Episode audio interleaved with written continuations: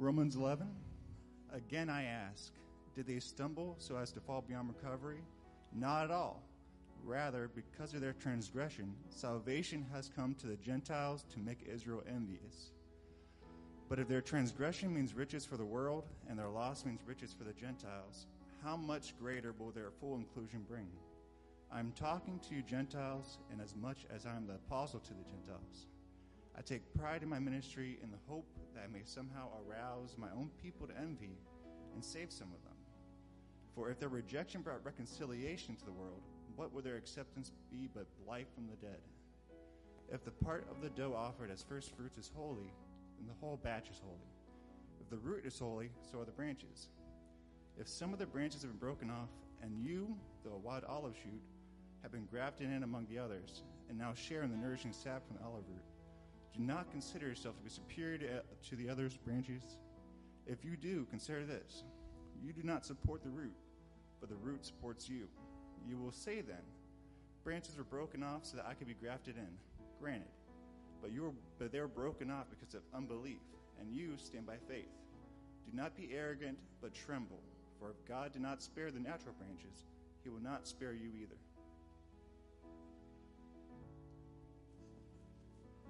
Great are you, Lord. Thank you, Jesus. This is the day that the Lord has made. Let us rejoice and be glad in it.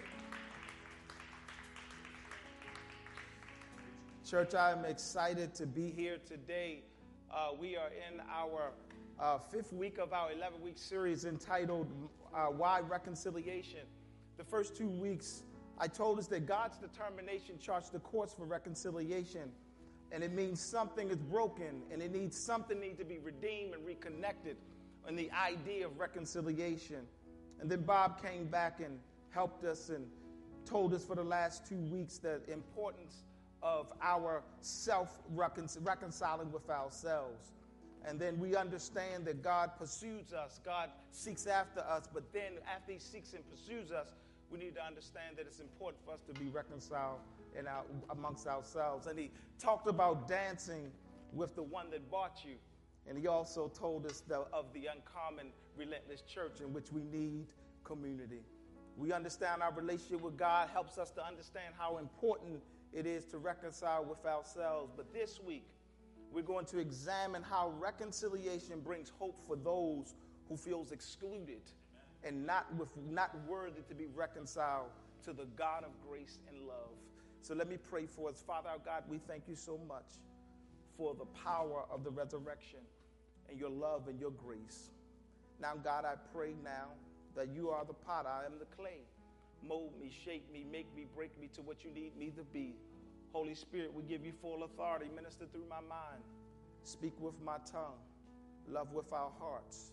In Jesus' name, and God's children say, Amen. Amen. Come on, let's give God a hand clap of praise.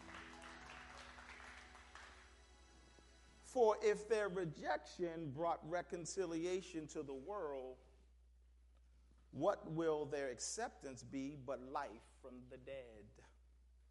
For the time that's mine, I just want to preach this morning from this little topic inclusionary reconciliation. Inclusionary reconciliation. Grace City, there are two ways in which we can attempt to reconcile we can reconcile by our own human efforts, or we can be reconciled through the power of God. Human effort to reconcile or reconciliation is man's strength, but God's reconciliation is done by God's strength. God is willing to reconcile us to himself in order to, and that means he is willing to save us. See, we are reconciled and saved through God's effort not through human effort. And when reconciliation occurs, it's not through man's work, but it is an act of God's grace. God's grace is what changes, it what's transformed, and what flourishes our lives. Reconciliation is not man's favor to one another, but reconciliation is grace of God working in the lives of humanity. When we try to reconcile through work or human efforts, we usually do it And that effort usually requires some exclusion.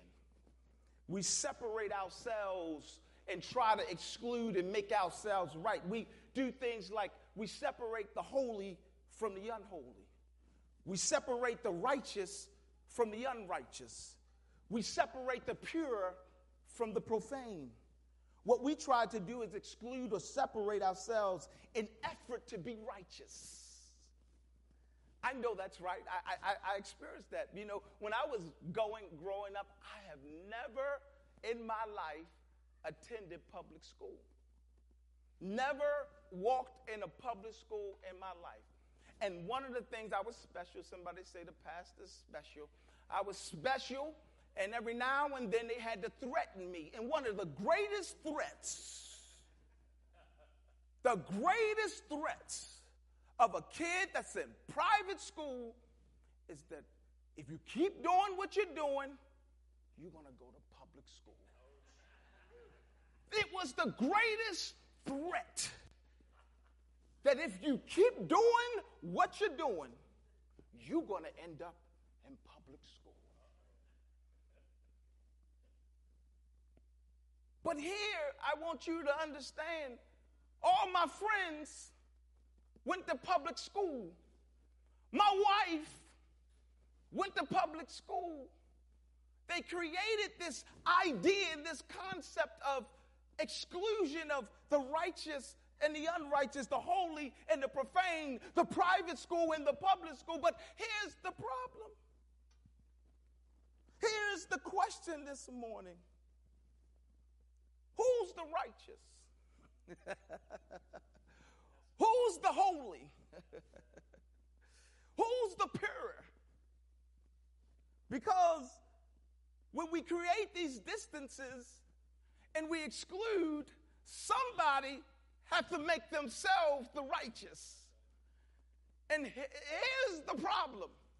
The last time I checked my Bible, the last time I saw it, it says, For all have sinned and come short of the glory and honor of God.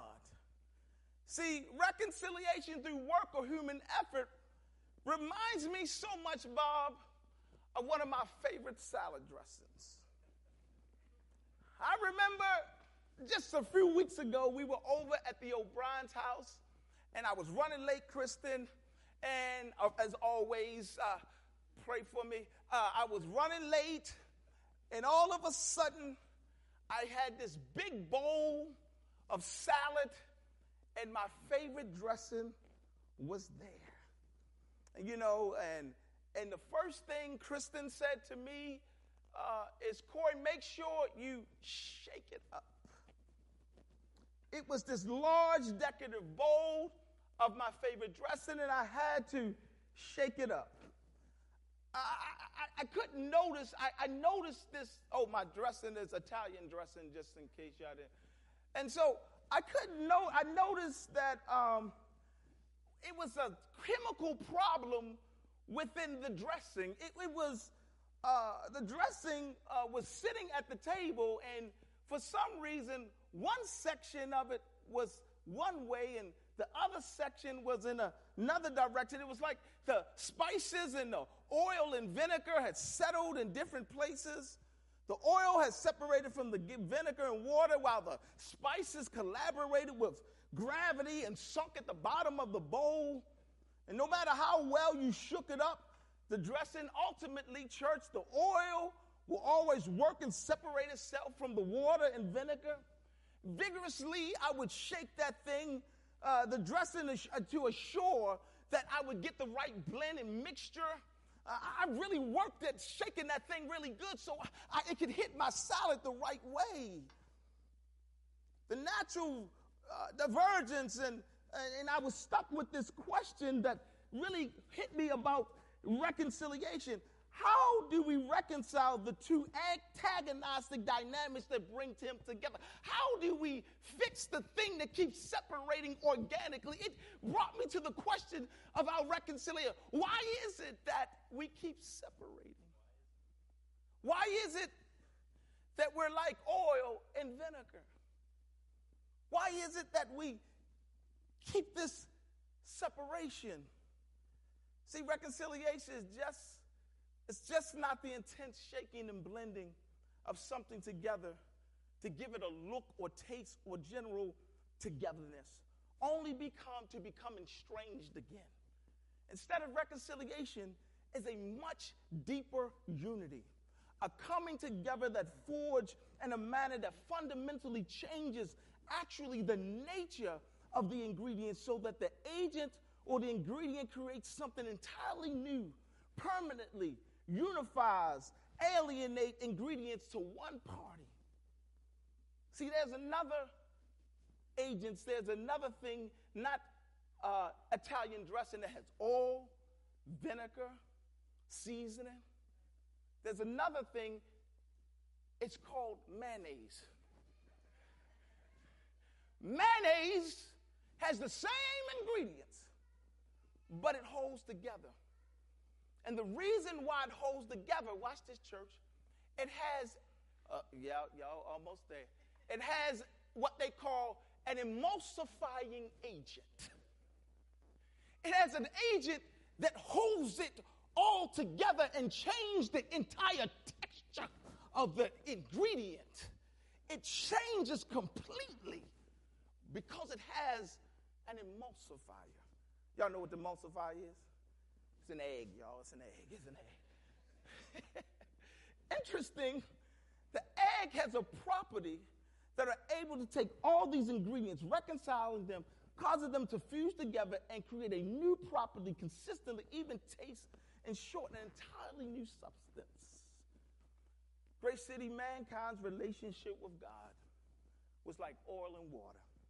And due to the imposing nature of humanity's sinful clashing with God's holiness, sin acted as a separating agent, frustrating the aches in our hearts for relationship of wholeness, loving closeness with our Lord. But God gave us an agent of reconciliation in Jesus Christ that was able to draw us back and bond us together. Our relationship with our Savior was like oil and water but nothing, even human love, could bind us back together. However, as the source of reality, God knew the fertility of our trying to shake ourselves together. And instead, He spiritually emulsified our sins in His righteousness, taking both substances, pulling them together only by His love. And through His love, we became something entirely new. Paul describes it this way in 2 Corinthians chapter 5, verse 17. Therefore, if any man or woman in, in Christ, you are a new creation. All things are passed away. Behold, we have become new because we have an emulsifier. Paul further explains this. He says, From God who reconciled us together, Him Himself, through Christ, He gave us the ministry of reconciliation. When true reconciliation takes place, we are reshaped, we're reformed, and we need made new by God's grace. The church for too long, Grace City, wanted the, we have the aroma and taste of reconciliation without actually being reconciliation. There's a difference between looking like and smelling like reconciliation and being reconciliation. What do you mean we look like, smell like? Well, we, we come together to reconcile, but we do know that 11 o'clock Sunday morning is the most segregated time in America. So my question is, we smell like it, we have the aroma, but we're separated. We go back to separate neighborhoods. We go back to separate classes. We go back to separate seating. We go back to our separate communities. We go back to separate styles of preference of worship. Reconciliation Church has an emulsifier that holds us together, that brings us all together. God did not shake us together to be emulsified, but he gave us Jesus Christ, the one that holds us all. And where is our oneness? As a believer and a recipient of reconciliation, we're called to be reconciled. The emulsifier takes both substances, pull them together, and unify them to become something new. The church should look like something new, church because we have this emulsifier. It is not this thing that we mix up together and then we go our separate ways. When we're reconciled or emulsified by Christ, We take a new shape, a new essence to become transformed.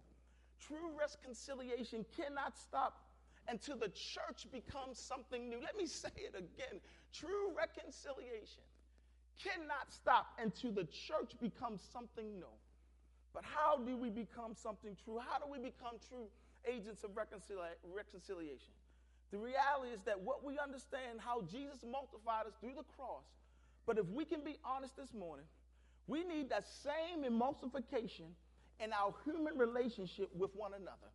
We understand that Jesus Christ is the multiplier, emulsifier that unified us with Him, but we need that same emulsifier in our relationships with one another. And just like oil and water, it's very easy for us to reconcile by simply separating. So often our churches look like Italian dressing. We separate by denomination. We separate by economics. We separate by race. We separate by gender. We separate by age. We separate by our different lives. But Grace City, we need to understand that the emulsifying agent that brings us together holds us together in the love of Christ. That same love is the love that Jesus, that God took his son, put him on the earth, and John 3:16 said, God so loved the world that he gave his only begotten son, the greatest and multiplied, so that whosoever believe in him shall not perish but have eternal life. That's the greatest emulsifier that was given to us. That is what we are supposed to call to as the church, that Jesus Christ has been given to us to emulsify, to make us one. In our text this morning, we find Paul writing to the church in Rome. And he's addressing a Gentile community church. You can read this passage 20 times. You're still going to need about four seminary classes on this passage. I'm going to try my best to make some clarity here. Israel go Israel and their uh, Israel and and their God is like oil and water, church. They are separated. There's separation between Israel. And the separation because they do not have the emulsifier. They do not have the one, they will not accept that the one, Jesus Christ, is the one that actually makes you right. They believe in exclusionary reconciliation, that they separate themselves from the unholiness and live holy and righteous lives, that they can be reconciled back to God. In other words, if they believe that they were, that they shook the dressing well enough, they can be right with God. And they thought they could get themselves together by using human efforts. And they can only be, but the reality is, church, they can only be reconciled by God's grace. And let me put a quarter in a meter right here and park here. But I want us all to understand what brings us, what makes Jesus the emulsifier is this very thing that none of us in this room can get ourselves together or fix ourselves. But it is Jesus Christ who holds us together, that puts us together. That's through, watch this church, his grace. Let me say it through his grace. What they fail to understand is that reconciliation is not the work of excluding others, but it is the inclusion of the work of Jesus which is given to us through God's grace. They refuse to add the real emulsification agent. They simply said, I don't like mayonnaise. The Gentile community ex- accepts God's grace, and now, because they accepted God's grace, the outsider is now an insider, and the insider is now an outsider. And Paul now is having a conversation with the Gentiles about God's view of Israel's rejection to the Messiah. And so he asked this question Did they stumble as to fall beyond recovery?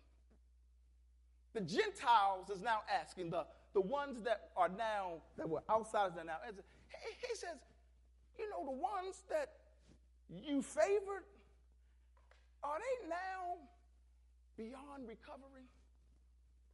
Uh, uh, he, he asked them, Did God counsel them? They, they, they, they wanted to know that their rejection for God alleviate God's love for them. And Paul's answer is here it is, church. By no means. By no means. See, that's the hope in the gospel. That's, that, that, that's, that's, the, that's the God I serve. By no means. What blows my mind, Bob, is that Paul uses this term by no means 13 times. 10 of them is in the book of Romans. By no means. Grace City, I'm so glad God is not like people. That when I reject God, that the rejection didn't give God a license to reject me. oh, that's good news right there, boy. As a matter of fact, the songwriter kind of sums up my life. When I was sinking deep in sin, far from a peaceful shore, very deeply stained within, sinking to rise no more. But the master of the sea, what he do? Heard my despairing cry. From the water he lifted me. Now safe am I. You want to know why I'm standing in this pulpit this morning? It was God's love that lifted me. God's love lifted where nobody else could help. Yeah, that's the Baptist and the Methodist. Y'all got it right there. That's right. Yes, y'all done sang that before.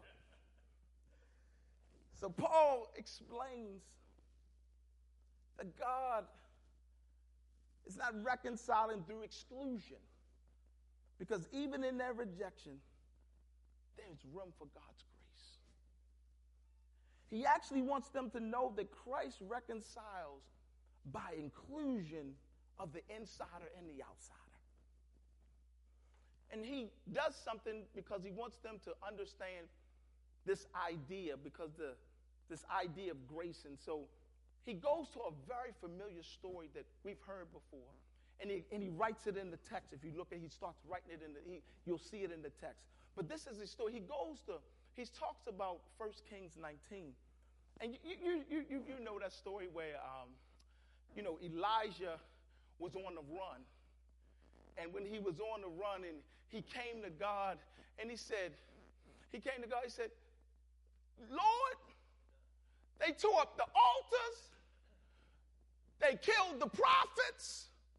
And now they after me. Here's what he said. He said, I'm the only one here that's there, that's willing to serve you and do it the right way. So he goes and hides. Because he says, I'm the only one. And God comes to Elijah Elijah, where are you? He goes to Elijah. He says, Listen, I want you to go back the way you came. Elijah looking at God like, What do you mean they trying to kill me? Go back the way you came. Because I got a remnant. I got 7,000 people who have not bowed. Let me come get you, church. I know at times it feels like you're the only one. I know you, I feel at times you on an island with this thing. But this is, you, God has a remnant. And why is the remnant so important? Because the remnant is God's favor. It ain't have nothing to do with Elijah's work. It doesn't have anything to do with your work. The remnant represents God's grace. And let me help you understand something this morning. I don't care how broken a relationship is, please leave room for God's grace. Please leave room for God's grace. Elijah, I'm the only one. I'm righteous, God. I'm the only one. No. My grace says I have 7,000 more. Grace says I have 7,000 more. We got to stop throwing away whole institutions, whole people, because we can't see the grace that God got in store. We got to be careful. Elijah, throw it away. All of Israel, there's nobody here. He had 7,000 grace.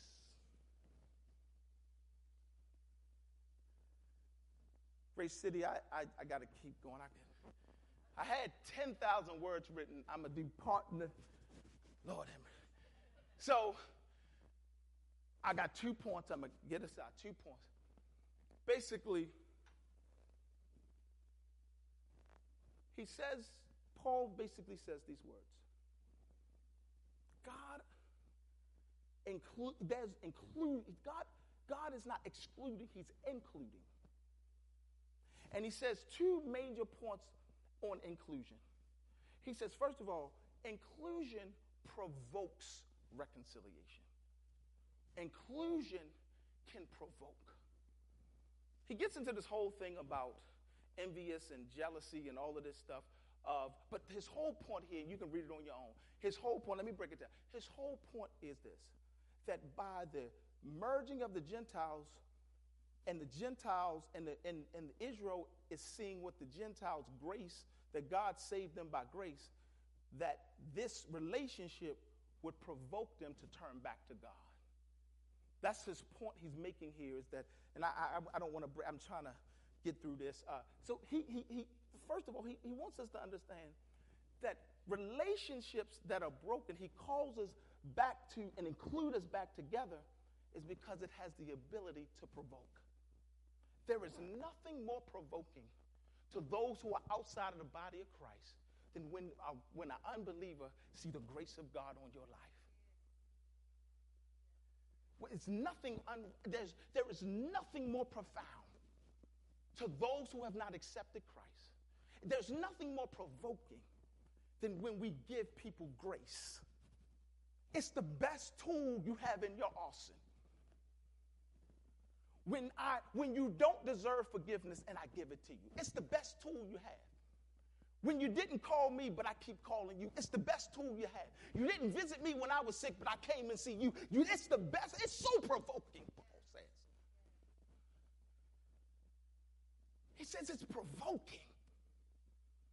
And, and he said, he said, he said, uses word, he said, he said, I hope that it would arouse them. he said, I want, I want to arouse them. I, I, I, Uh, he says, coming together, this inclusion has the ability to arouse, to provoke these people who are far away. It's time to provoke some folk. It's time to make some phone calls and surprise them and just say, I'm just thinking about you. Provoke some folk. Paul says inclusion provokes reconciliation.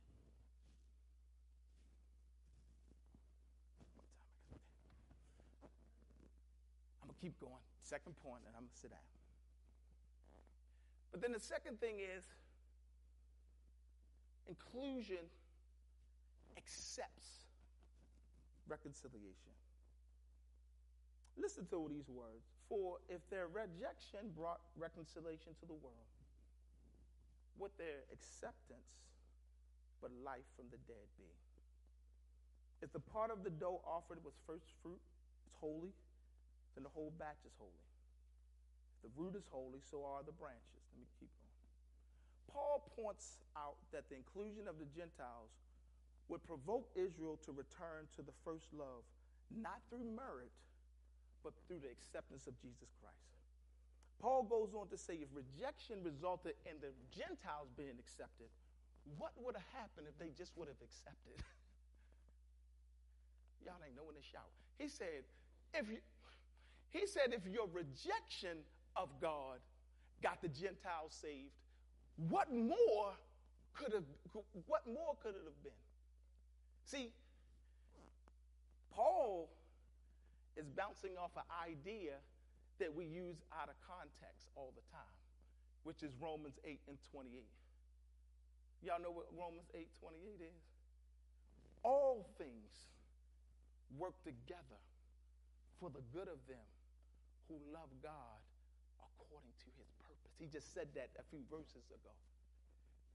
That This all things working together, that even the rejection of God, all things ends up being, the, and Gentiles accepting, and it could have been more.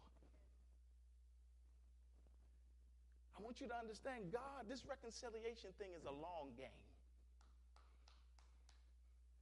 This is a long game, church.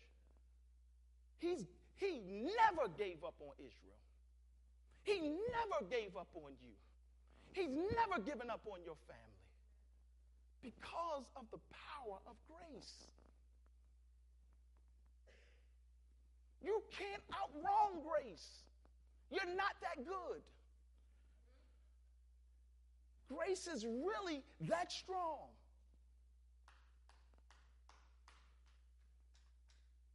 I know you someone has told your story in your head that I'm too mean, I'm too wrong, I'm too bad, and it doesn't cover God, please, ma'am, please, sir. You cannot go beyond God's grace. God's grace will extend so far and grab you and reach you and pull you out. So when we stand in someone and we say, I can't reconcile with them, what you're doing is making God's grace cheap. Stop cheapening God's grace out of your emotions.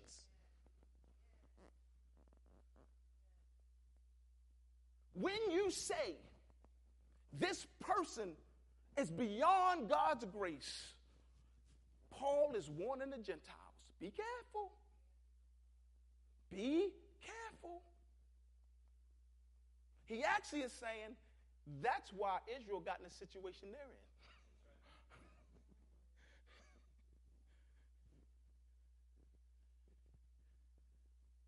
He's bringing them back to the grace of God. Paul, Paul says something that's profound that even Israel's transgression, which is failure, accepts God and that the gospel is going to result in a greater riches long run, in the long run. Gentiles receive greater riches, but also says that Israel, this is the powerful thing of it. Not only is it grace, church, but here's the other part. There is the power of the resurrection. Not only, good God Almighty, not only does, do you have God's grace, but now, when you reject reconciling, you're now forgetting about how powerful the resurrection is. As a matter of fact, in their mind, when Paul's talking to them, what would have come to mind is not Jesus' resurrection. It would have came Ezekiel's resurrection, where they raised the question, can these dry bones live? That's what it came to mind. And, and I want to read to you what he said. I don't have it up there. He said, therefore he prophesied, said to them, this is what the sovereign Lord said My people, I'm going to open up your graves, bring you up from them, and will bring you back to the land of Israel. Then you, my people, will know that I am the Lord. When I open your graves and bring you up from them, I will put my spirit in you, and you will live, and you will settle you in your own land. Then you will know that the Lord has spoken. I have done it, declared the Lord.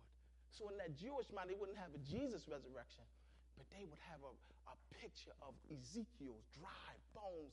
God is able to raise them up. That dry relationship, that brokenness, don't you understand that it's still hope there because of grace and the power of the resurrection? What grace can't do, resurrection can raise it. I'm telling you. Don't you give up on reconciliation. And it only happens through inclusion.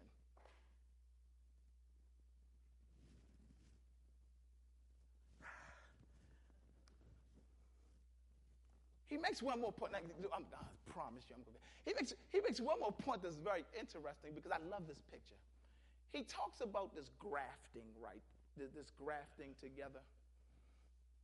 And he does something reverse that it really, in the Jewish mind, it, it's really like, whoa, whoa, whoa, whoa. In Scripture, Israel is often, often viewed as the cultivated olive vine.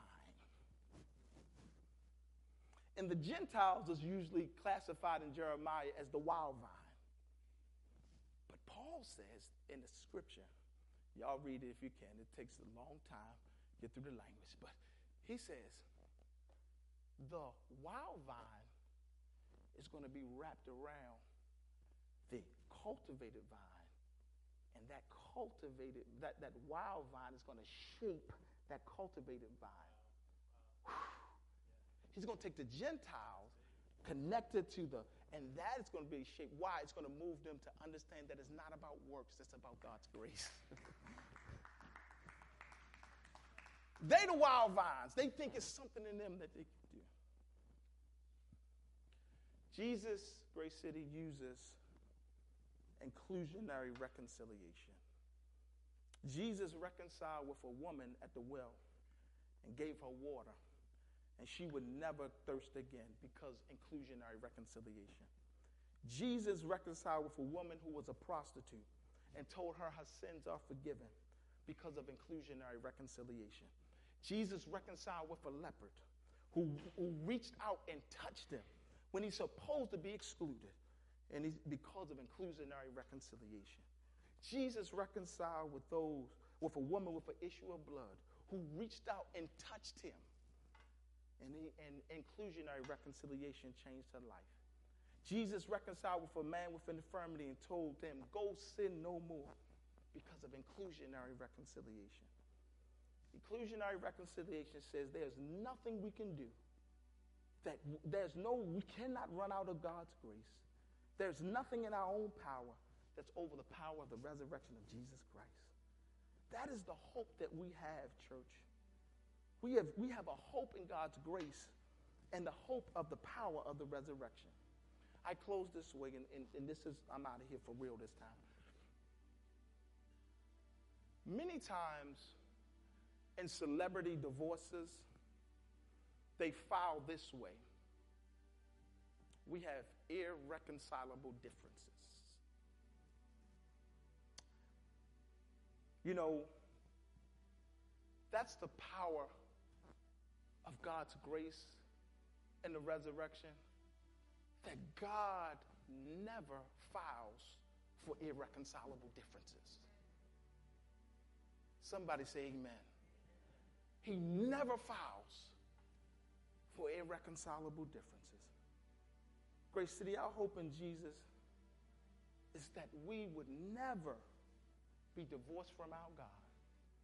But more importantly, as agents of reconciliation, can we look across the aisle of the places where we have differences and take the long game of grace and the power of the resurrection? Can we do it?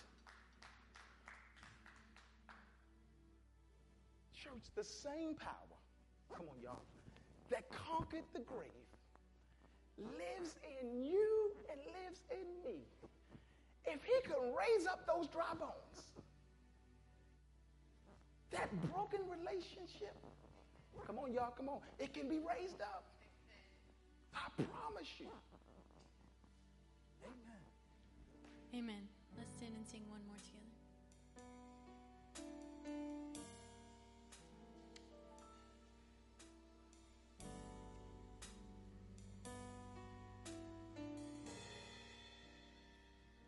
You thought I was worth saving.